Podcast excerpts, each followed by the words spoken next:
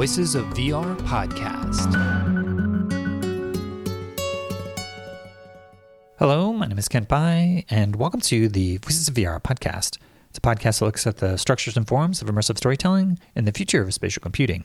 You can support the podcast at patreon.com slash voices of VR. So this is episode 8 of 19 of looking at different digital storytelling and immersive nonfiction pieces at IDFA Doc Lab 2023. Today's episode is with The Vivid Unknown by John Fitzgerald. So, this is a three channel video art installation that is basically an AI film that's being trained on the 1982 documentary Koyaanisqatsi by Godfrey Reggio, which, quote, hypnotically explored the ever increasing tension between nature, humans, and technology, unquote. So, it's a film that is really observational. There's not any narration and just juxtaposing these images of humanity and nature and the relationship between the two, man's impact on nature. And it has this amazing musical score by Philip Glass. And so John Fitzgerald got a hold of Godfrey Reggio, the director of Koyaanisqatsi, and was able to get permission to train an AI model based upon the different images that are shown throughout the course of Koyaanisqatsi. And so then he created this three channel installation that has like 12 hours of footage that is created from this AI model. And the audience is able to go up and move around. And so it's tracking the different audience members' position in space and kind of averaging them out in some sort of background algorithm. So the way that the collective audience is moving around and interacting with the piece also changes the pace and the ways that the piece is actually shown. So there's a whole other collective agency dimension of this installation, but at the core, it's a three channel video arts installation that is showing these stable diffusion esque translations of Koyaanisqatsi. So that's what we're covering on today's episode of the Voices of VR podcast. So this interview with John happened on Tuesday, November 14th, 2023 at IDFA Doc Lab in Amsterdam, Netherlands. So with that, let's go ahead and dive right in. Hi, my name's John Fitzgerald. I'm an artist and filmmaker, primarily working in immersive and interactive content. Maybe give a bit more context as to your background and your journey into the space. Yeah, I studied filmmaking in college and immediately was attracted to the documentary form and at the same time was working in After Effects and like 2.5D compositing and image creation. I spent a bunch of years traveling and worked with a bunch of different film communities in Bolivia and afterwards in Brazil and returned back to New York I guess it was about 2014 that I co founded Sensorium with another artist and filmmaker named Matthew Niederhauser. So we've been based in New York with our company there for about 10 years we have an interesting model. It's a bit different than a lot of other companies that rushed into VR. We just kept a really small team, he and I, no overhead, and we would kind of juggle commercial work and then creative projects, and we would pay ourselves for the commercial work and then get to do our own kind of experiments in first VR and 360 video and then AR. Created a number of projects that have traveled to Sundance and IDFA and Tribeca, SIGGRAPH, and other projects like that. Well, yeah, it may have been exactly a year ago that we also talked here at IDFA Doc Lab, where you were here with Sensorium with this motion capture studio. And I also, uh, since then, had a chance to visit ONX Studios there in New York City, where there was the annual summer exhibition of the different projects. And so we had a chance to sit down and talk about a little bit more about the future work that you were each working on because artificial intelligence and machine learning and the different generative AI tools had really exploded over the past year or so. And so there was a lot of projects that were there. And I just sat down with you and Matthew. Matthew was talking about Tulpamancer, and you were talking about the project that's here now at IDFA Doc Lab. So, yeah, maybe you could just give a little bit broader context for this piece that you're showing here and how that came about. Yeah, so I'm here at IDFA this year with a project called The Vivid Unknown, which I created with the filmmaker Godfrey Reggio. It's based on a film that he released in 1982 called Koyaanisqatsi. Yeah, a bit of background my personal journey into making work with artificial intelligence. A few years ago was really the first time I started experimenting with GANs and style GANs and building image generated through machine learning processes. There was a you know big explosion of tools that became accessible, you know, through Midjourney and DALL-E, and I experimented with those, but was always really interested more to like control parameters, you know, inside of more open source software and experimenting with stable diffusion. And yeah, I guess like to dive in, I saw this film Koyaanisqatsi 20 plus years ago when I was in college, and I probably saw it dozens and dozens and dozens of times, and it had a big impact on me, the original film. It's a pretty compelling look at the impact of industrialization on the planet through the vantage point of well, it's a film that doesn't have any words. It has a epic Philip Glass score that takes you through these moments of meditative, experiential, profound connection to the content, and then other chaotic moments. And it looks at the violence of nature in its raw form, but also the kind of way that humans have settled on top of nature and, in a way, enacted a violence against nature. And in turn, how machinery and technology have an impact against violence against humans as well. And I was fortunate enough to meet Godfrey about a year ago through a mutual friend that grew up in Santa Fe, where he's lived since the 60s. And Godfrey is this enigmatic, compelling character. It's been one of the joys of my life to interact with him. He's a wise sage who's just imparting knowledge like every time he opens his mouth. He was a monk for about 14 years and had no interaction with technology at all. He kind of says that he grew up in the Middle Ages away from technology and he saw a film by Luis Buñuel, Los Olvidados, while he was still practicing as a monk and it was something that he just started to watch over and over again. And he was working with street gangs in Santa Fe, and he was asked to leave. And the Christian Catholic Brotherhood, where he was a part of, and he began working on a project with the American Civil Liberties Union to raise awareness. Like the first actions of his nonprofit were around media literacy and kind of anti surveillance. You know, it was the 70s and there was a lot of techno anxiety of things that were developing. And so he started creating a lot of work that ended up becoming this film, Koyaanisqatsi. I know that was a bit of a broad background to give context to Godfrey's work, but I think it's important because, yeah, the film, when it came out in 1982, was kind of scoffed at by a lot of critics and scholars, but it also had like an immediate cult following and he ended up completing this trilogy of the Qatsi films. The first one being Koyaanisqatsi, which in Hopi it means life out of balance, and then Powaqqatsi, which was released five years later, which means life and transformation, and then Naqoyqatsi, which was released over a decade later, which is life at war. So that's the context for his films. I don't know which entry point you want to jump in from there, because that was a very broad answer. So yeah, I definitely recommend folks check out Koyaanisqatsi.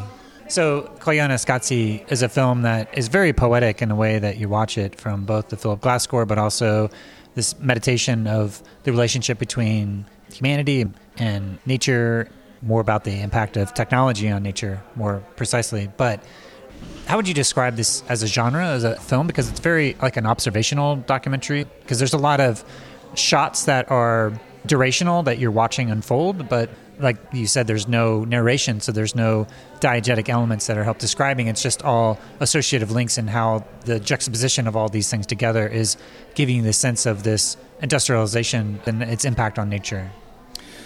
Yeah, there's been a lot of different words to describe it. I mean, a poetic film is some people call it a essay film or a poetic film. It's also been described as a experimental film and Godfrey actually bristles at that. He's like, it's not an experiment, it's experiential. So he's been using the word experiential to describe the style of the film, you know, since before that was a buzzword in our industry. But it's a very unique project, and there wasn't much of a precedent for this style of filmmaking before it was released. And yeah, he worked very closely with a incredible cinematographer named Ron Fricke, who was taking apart cameras and learning how to build the possibilities for undercranking and overcranking. So the film features a lot of altered speeds and Ron went on to direct a couple other films that are in the same style of having no words. A film called Baraka and another one called Samsara. And yeah, the durational approach or the altered timing approach became it's an interesting thing because it became a style that was used by a lot of advertising firms after the film came out. And Godfrey laughs about this all the time because he's like, you know, we were describing the beast, and the beast turned around and used our description of the beast to promote itself. So he's got a lot of funny things to say about that and how it actually became a kind of touchstone for an approach to making this kind of storytelling. And Godfrey turned them down, but he was invited to direct commercials for Nike and you know many other commercial enterprises that in the time that he was asked he chose not to and I think that's just a statement about his conviction and approach to this kind of storytelling. Yeah, so there's a lot of what we would call now like time lapse shots, but maybe at the time they were more innovative in terms of how the technology needed to be adapted to be able to shoot this because a lot of stuff that that time was very much still using direct film and film cameras. But yeah, I guess let's jump forward to obviously you you had a huge inspiration. You watched it dozens and dozens of times. You had a chance to meet him, and so with this explosion of AI, maybe talk about this confluence of how it came to be that you were able to collaborate with him and to be able to use Koyaanisqatsi film to be able to be source material to train a model from Stable Diffusion to be able to create the vivid unknown that's showing here at Doc Lab. Yeah, when I first met Godfrey, I was compelled to ask him if he wanted to make something. And I thought he would say, you know, he was busy with other things, but he invited me to a studio and was really interested in the work that I had been making with Sensorium. And he didn't really want to get in the weeds in the actual technology of VR headset or AR interface. In fact, he said, I don't want to make anything in a headset ever. Um, he's like, I don't even want to put one on. But he encouraged me to like think deeply about what his films were and if there was a place that we could collaborate together. There were a few requirements in that he had always released his films and given away all of the distribution rights afterwards so that he could have complete creative control over the film. And so he said, I can't actually use any of the footage from Koyaanisqatsi, but I was able to talk to his lawyer and find out, like, could we actually use it to train a model, which, you know, didn't actually represent any of the footage that was released in the films. And yeah, we got the green light to do that. And I guess this was about March of this year. I was ideating on how to use Dream Booth and exploring ways that I could build open source models when I started talking with a friend of mine in New York, Dan Moore, who's an incredibly talented creative technologist. And I knew he had been experimenting with a lot of like GAN style art and his day job is also at NVIDIA, so he knows a lot about GPUs and processing power. And Dan and I kind of began unpacking some of Godfrey's archives images that he had shot during the time of Koyaanisqatsi and images from the Koyaanisqatsi film itself, which became the core of the model that we used to build the Vivid Unknown. And I was really interested in locking it in a very specific style and time period and having it not include anything after the release of Koyaanisqatsi. I didn't want it to be kind of like futuristic AI. I just felt that would be a bit slippery to begin opening up to imagery that was not narrow, and we came back to this idea and in using footage that's all pre-internet it's all footage that was captured in the 70s and 80s it became a kind of like fertile place to explore what we could do with it.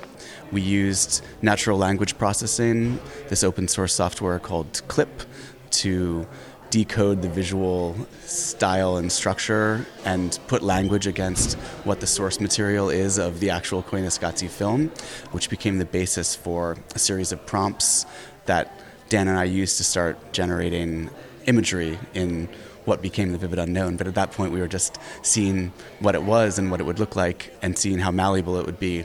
Obviously, you can't input a video and output a video. So, you know, we were extracting frames and then generating frames. At that point, I was kind of having weekly or every other week calls with Godfrey and showing him some of the weird experiments that were coming out of this. He loved it. He said, "Keep going. Like I don't know what it is. Like it's really interesting." And he'd be sitting in the studio at his studio in Santa Fe with his friends like watching these bizarre image clips that we were sending him and it became a, a point where we actually sent a batch of images, and he selected about a thousand images that he hand curated that became the dominant keyframes for a lot of the footage that we generated. And the approach for the Vivid Unknown was we were looking at buckets of content either that depicted nature or depicted the impact of humans against nature and also these machines and this now ancient technology, but what the state of the art technology in the 70s and 80s. And that became the source material for for the Vivid Unknown. We generated about 12 hours of content that it has a story arc that follows the Koyaanisqatsi film, but Dan and I were experimenting with a way to build an interactive engine that could respond to viewers in the space. I've been loosely calling it like a collective viewing experience, which I guess takes me back to like when I first saw Koyaanisqatsi that I wanted to feel like it was larger than life and something that we could like step into. And this is my first attempt at displaying it on a larger format. Here at IDFA, we have a multi channel installation, so it's three 14 foot projections that are set up in part. It's like, it's like 120 degrees apart or so. It's like, um, yeah, it, yeah.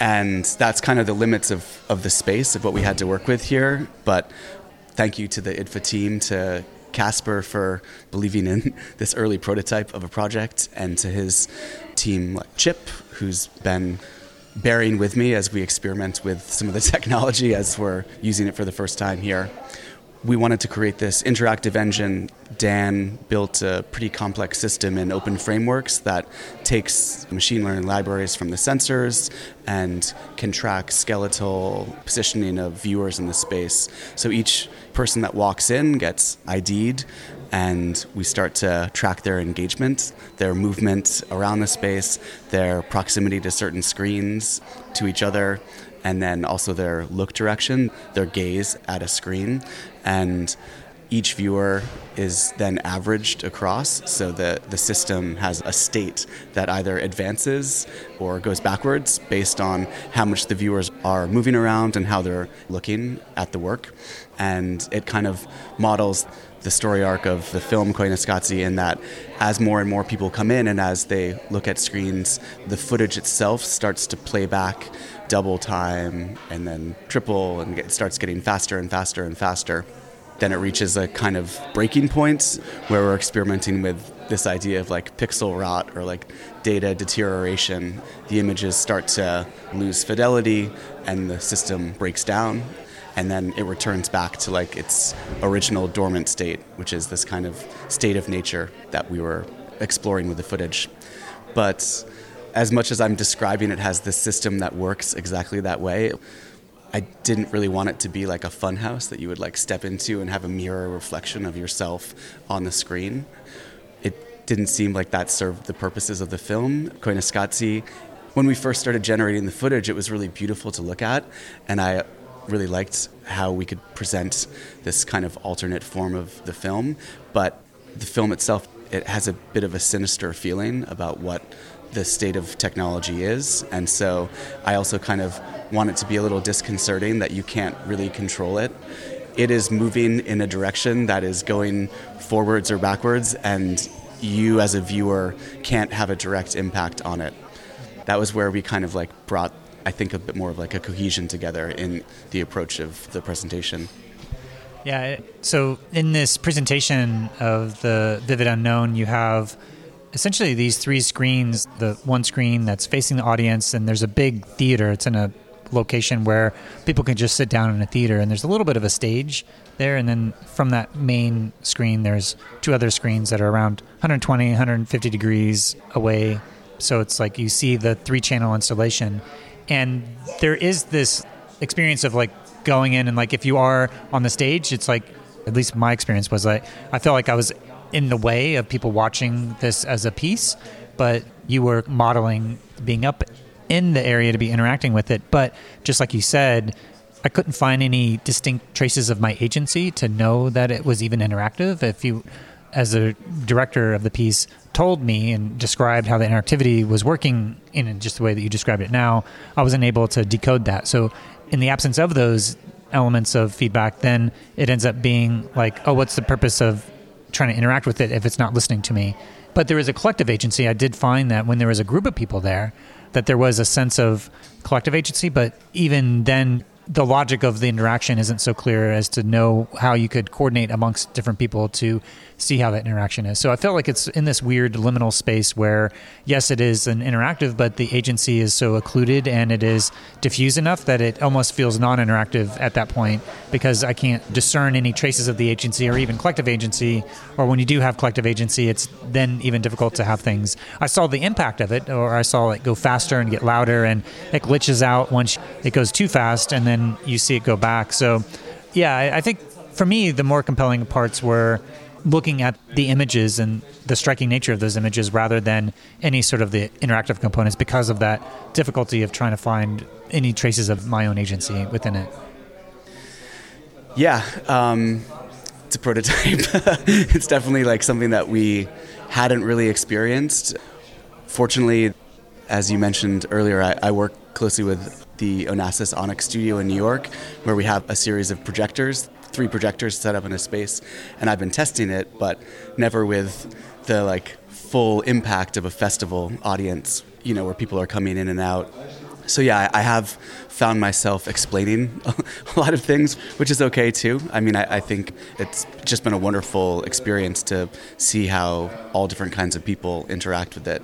I do think that in the future, I'd like to explore other ways that the interaction could have more of a one-to-one impact, but it's something that we're still prototyping and developing. There are like eight things that I would like to build, you know, further to create more immersion and explore degrees of interactivity as well. So, yeah, hopefully we'll be talking again at some point in the future with a different version of it. I also wanted to add the way that the images progress through states from a natural state to a more chaotic, glitched out form I worked closely with Matt Tierney, an artist and composer, and with Dan, of course, because Dan was the central engine for fueling all the pipeline. The three of us explored ways that we could incorporate field recordings. Dan also built this granular synth engine that like deconstructed MIDI interpretations of Koyaanisqatsi.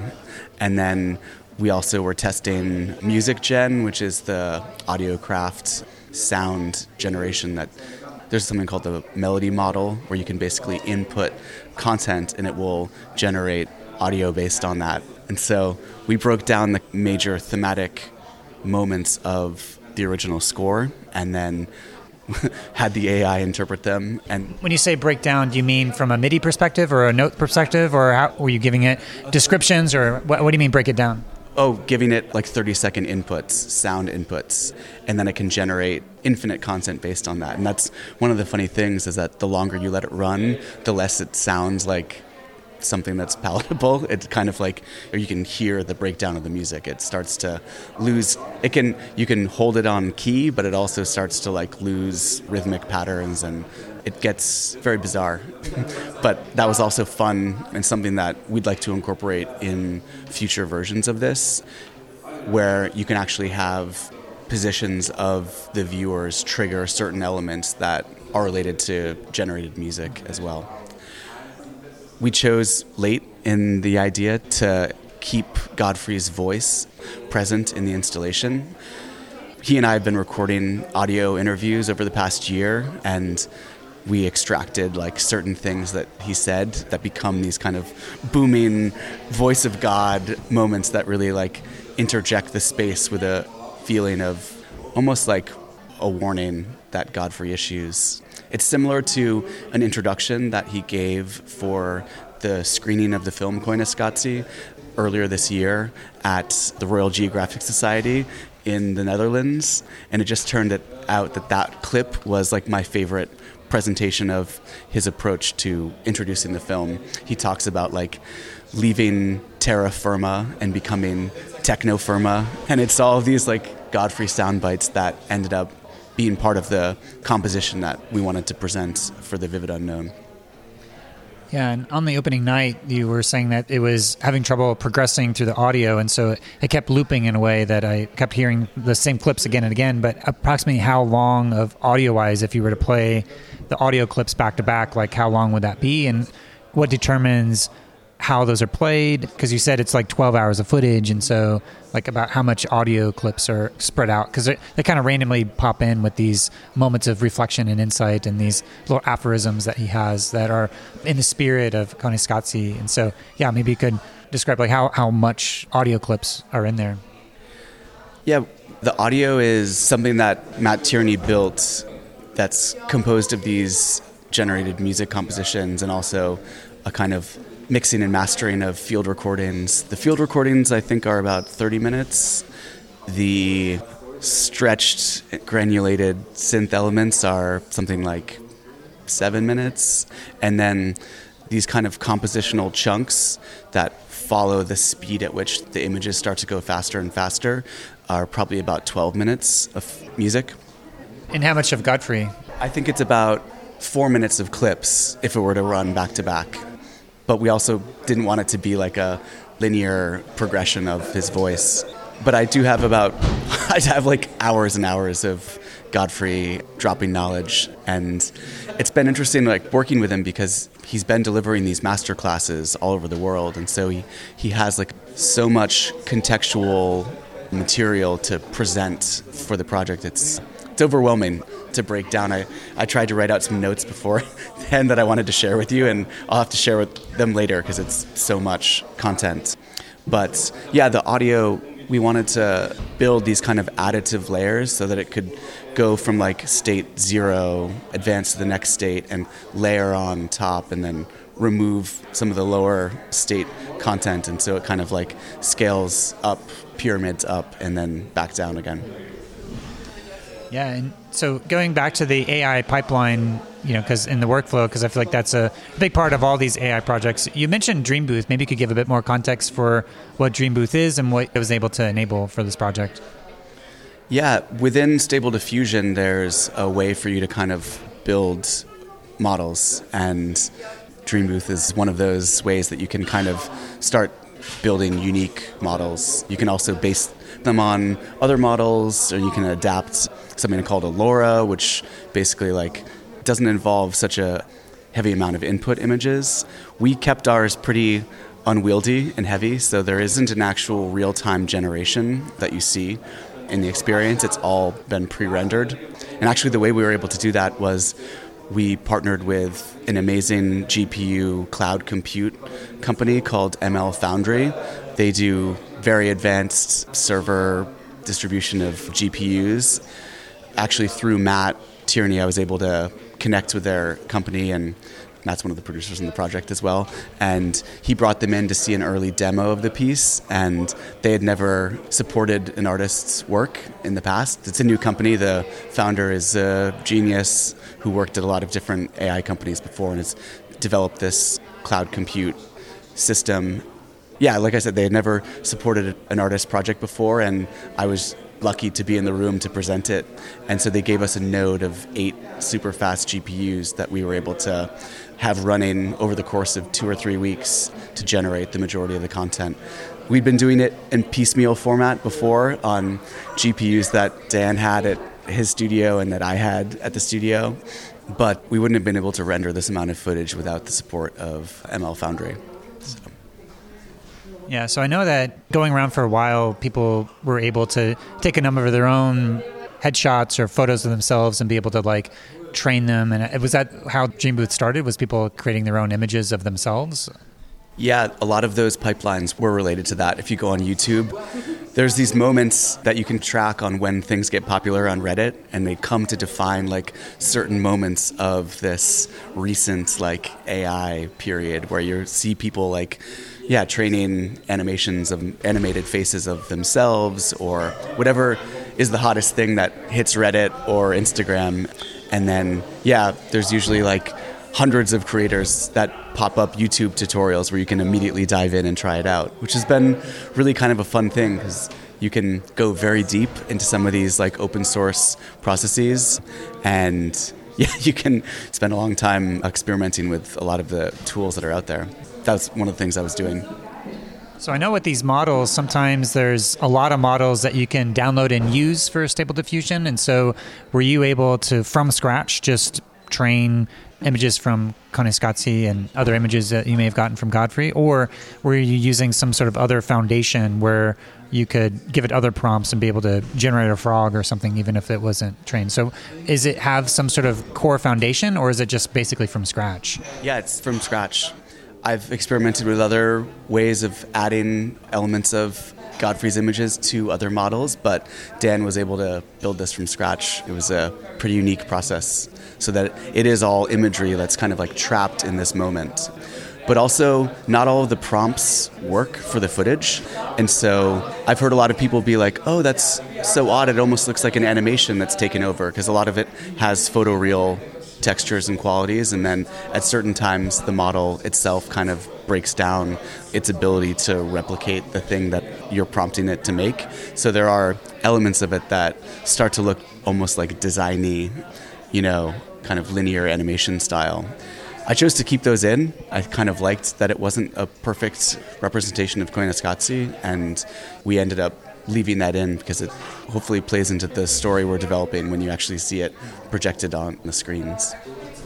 So I know within Stable Diffusion there is like a clip editor where you can upload an image and say, "Tell me if this was being prompted, what the words would be," and it tells you what those prompts are. And that is something that's probably coming from all sorts of other models and trainings for what data is even training the clip. And so there is some other model influences that I imagine are seeping in, or unless you were taking the suggestions from clip, I guess when you're training a model, are you taking both the image as an input and the clip text input because you're associating what the text prompts? Because eventually you need to be able to prompt it. So it has to be able to interpret what it is. And so how much detail do you have to give? Is it just like one word is better or adding the full clip description of it. So yeah, I'd love to hear like what is such a constrained data set. You don't, and most of these are huge amounts of like hundreds or thousands or millions of pictures, but this is a very constrained number of pictures. And so, how much detail do you have to add as you're adding the text metadata for each of the images that you're training the model?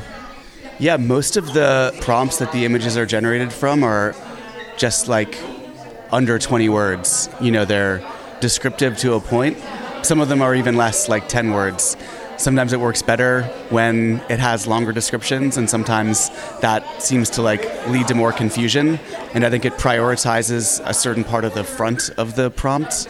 But yeah, there isn't an exact answer to that. It's kind of like a spectrum of a long sentence is kind of the prompt. Yeah, and clip contrastive language image pre-training is an open source model that you can use to kind of generate all of these text descriptors. Did you find yourself often using the default clip description, or were you modifying things to be a little bit more specific? Mostly left them exactly as they were. We then also like categorized them to talk about whether it was like machines that it was describing or whether it was nature so that we could then build content that would allow you to interact with certain elements that were related to just specifically nature or just specifically crowds and people or just specifically the military, you know, different categories of the footage in Koyaanisqatsi. In these categories, did you have to have different models for those categories, or is it all just in one model and just prompted with a phrase or a keyword or a category at the beginning of the prompt to kind of help the model take care of that? Yeah, all using the same model. It didn't need to be like chunked down into something smaller. It was accessing the certain elements that were related to what we were prompting it. So then you train the model and you have all these, I guess, the metadata from each of the images that you're training on around a thousand images with the clip. So then as you're generating the vivid unknown, how do you go about figuring out how to prompt it or what words do you use then? Is it just the same, just kind of feed it back? It's like an Ouroboros, like train it in and just put in the exact same prompts and see what comes out? Yeah, that was what we did the idea of having Godfrey curate some images was kind of about like giving it a bit of a singular touch, but the rest we kind of left to it recursively like reading itself and describing back what it was seeing. Yeah.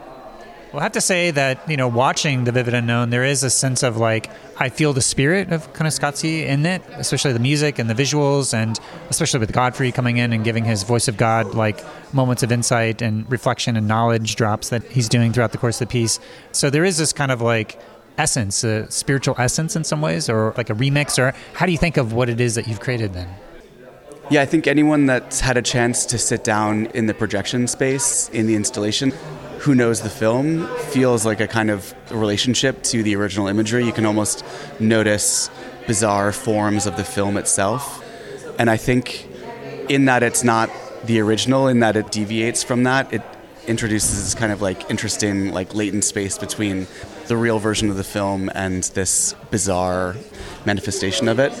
I originally was editing some of the footage to the original score, and so for me, it feels like really connected to it. And I've tried to like break myself away from it. You know, there's a little bit of like a inside baseball feeling when you're so close to the footage itself and to the original source material that I also was like trying to be aware of the fact, you know, put myself in the shoes of a viewer that didn't know about the original film or had never heard the score before. And so I think that was like a, a framework we are trying to find as well that I wanted it to have a bit of the essence of the original but I also hope that it like stands as a work that's an homage to the original work but that you don't need to have seen Koyaanisqatsi to have a connection to what this work is. Well, in terms of you're talking about editing, but you're not necessarily using Adobe Premiere or something and, and outputting it into a, a, linear film because it's got all these chunks and it's almost like got a dynamic nature for how fast things could be blended together. And there's three screens, so it's a multi-channel installation. And so when you talk about the editing, do you make a cut in Premiere and do you export that into like the open frameworks or like what's the output for actually taking these clips that you're generating from the stable diffusion, these video clips, and then how do you sequence them or organize them? Because it's a bit of a linear film that has 12 hours of footage, which is quite a bit. So, like, what's the format of which you're editing it or putting it all together? Yeah, the system that Dan built that allows us to see so much footage. Basically, once we've generated these files from exported videos from Stable Diffusion, we can convert these MP4s into another codec called HAP that allows us to play these kind of like higher resolution videos without crashing crashing the GPU. So yeah, these bits of footage are things that I've looked at in Premiere with music next to them. Before we had the hardware for the installation, you know, I was kind of previewing things and also so that I could share content with Godfrey so that he could look at at his studio he's got a big like 80 inch TV and he sits in front of it and turns up music really loud and you know watches the clips. And so yeah, so we really did generate a bunch of these videos essentially and Dan's built this really like complex engine that I'd love to show you if you want to see too behind the screen I can show you kind of how it works and the chunks of footage that it's reading from in order to serve the content that's on the screens. Okay, cool. I'll be free at six, so I'll take a look. So, what's been Godfrey's reaction? Has he been able to see the final version, or did you send him a rough cut? Or I mean, it's twelve hours of footage. I, I don't imagine he watched the whole thing, but yeah, just curious, like what his reaction was. Yeah, I was able to visit him at his studio and go out to Santa Fe three weeks ago, and so we still made a lot of tweaks since then based on some of the input that I got from him. So I was able to show him a lot of the footage he hasn't seen it in its current iteration with an interactive engine that's playing. I've been sending him lots of like screen recordings of how the engine works and then footage of people in front of the screen so he kind of gets sense of what the feeling is. But that's one of my big goals for the project in the short term is to find a way to present it at a venue in Santa Fe so that I can bring him there to see it. He's advanced in years. He says a thousand months old. He's like 83 and a half. And so it's been tough for him to travel recently. He, even this year, has been super productive. He completed a new feature film that just premiered at the Museum of Modern Art in New York in September. It's called Once Within a Time. It's another project that he made with Philip Glass. And it's a really wonderful film. I highly suggest, if you're interested in Godfrey's work, highly suggest seeing this film. I think distributed by Oscilloscope, and it's at like IFC theaters around the country right now. So yeah, he's been super productive this year, and I hope that I can show him the film in its version. I started building a little scale model of how the projections work that even if we don't get it to a proper venue in Santa Fe, in the short term, I'm going to come out with like a multi projection system to just demo it for him in the studio.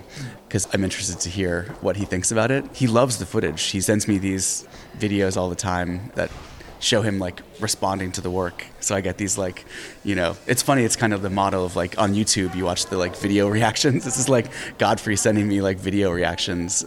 And yeah, he's such a warm spirit. He's just like very excited to see what we can do with it. I'm hoping that we can get it in a place where he can actually watch it in its full installed form as well. Yeah, I know Meow Wolf has a venue there. It might be good to go there, and I know they do different music performances there. So that's probably a, very much in the spirit of the immersive realm. Yeah, we've been talking to them, and Godfrey's done a, a few master classes over there. When I was out there last month, he actually did a master class at Meow Wolf, and he opened it with a short excerpt of some of the machine learning tests that I'd been making with him, just to give them a sense of some of the things we've been working on, which was such an honor. And I didn't expect it, but he was like, "Oh, do you mind like playing your video first? I was like, uh, "Sure, I'm happy to." yeah. Nice. And uh, and finally, what do you think the ultimate potential of all these immersive media with XR and AI and blending all these multidisciplinary interfusion of all these media, what the ultimate potential of that might be and what it might be able to enable? Well, I think first off, it's it's so hard to see a lot of this work in the true form that a lot of artists want to present it, and so I. I love what IDFA is able to do here to present such a wide range of totally different works that only in at IDFA Doc Lab could you have such an expanse of, of experimentation. Thank you, IDFA. thanks for thanks for including us and uh, for letting us run this experiment. And I think it's hard to say where, where all of this goes. I feel like it's interesting how machine learning technology keeps kind of like jumping through these like short bursts of things that almost define the moment that it's created in and you can kind of mark how stable diffusion has changed art in the past three months or six months or nine months because there are these kind of bumps in the road of like oh this is like a big output of content that looks really similar. And i think in a way our project is like dated to this moment.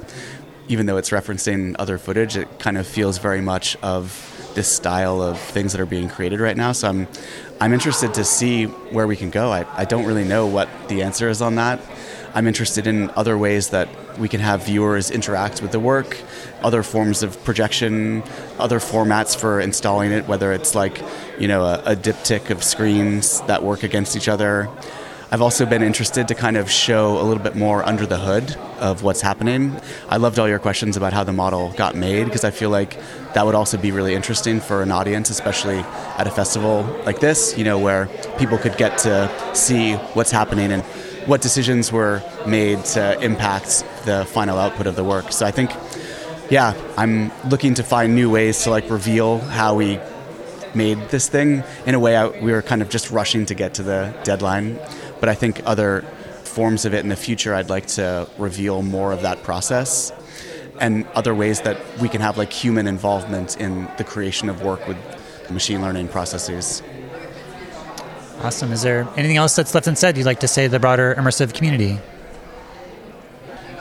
Yeah, hopefully we'll be showing demos of this when we get back to New York. And as I mentioned, I've been working really closely with the Onassis ONX studio. We have a really incredible like production exhibition hybrid space in New York and yeah the doors are always open send us a message if you're interested in seeing some of the capabilities there we work with a lot of creators from a pretty diverse background of not only immersive and interactive video, but theater and sound and painting and all of the many things that go into storytelling in this moment in time. So, yeah, thanks again to Onassis for sponsoring and supporting the work and helping me get here to show it. I don't really know what the model is for selling this in the future. We haven't really gotten to that. This is more about like presenting it in this form and you know, we're always looking for exciting ways that it can be distributed across other institutions and venues. So I'm interested to have more conversations around that as well.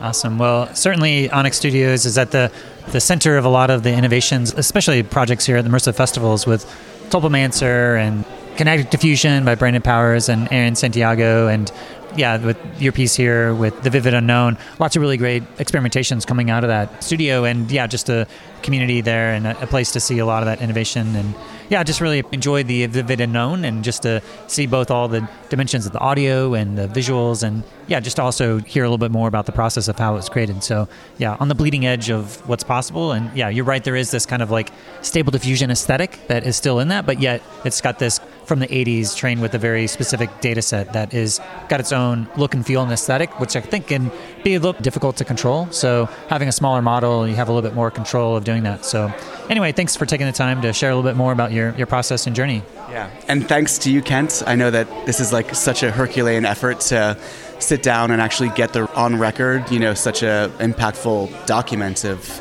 artists created in the space. So thank you for the big effort that you give to the, the community. Yeah, you're quite welcome. So thank you. Cool.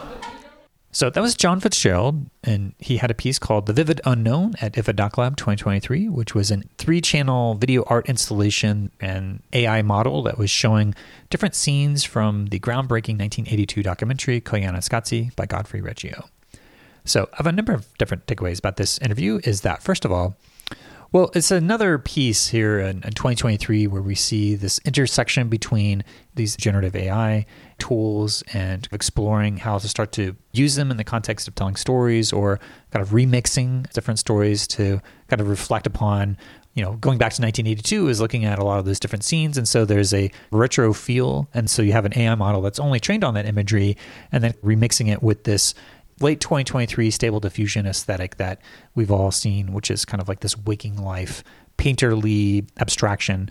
What's interesting is that as we continue to move forward with AI tools, we're going to have new aesthetics and you know start with this kind of surrealistic painterly type of stable diffusion. I think it's going to get a lot more photorealistic as we move forward, and then get like surrealistic, hyper realistic, even more greater detail than we could imagine any cameras.